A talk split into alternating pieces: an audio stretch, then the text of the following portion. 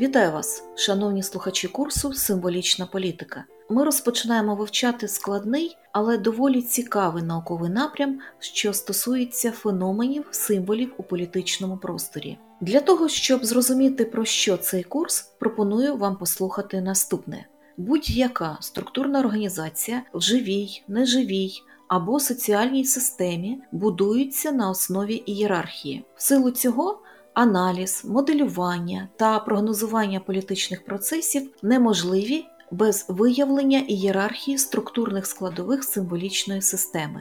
Ми розглянемо з вами три рівні.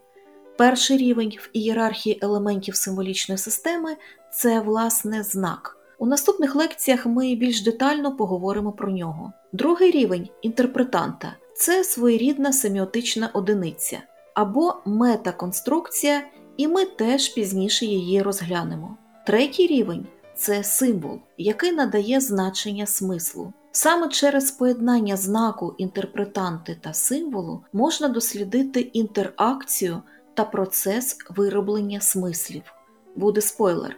І знак, і інтерпретанта, і символ всі вони є знаками, що утворюють символічну систему. Таким чином, інтеракція це взаємний обмін та вплив знаків один на одного. Тому обмін знаків, інтерпретант та символів через інтеракцію встановлює смисл та породжує реальність. Яким чином це відбувається? У наступній лекції. Почуємось!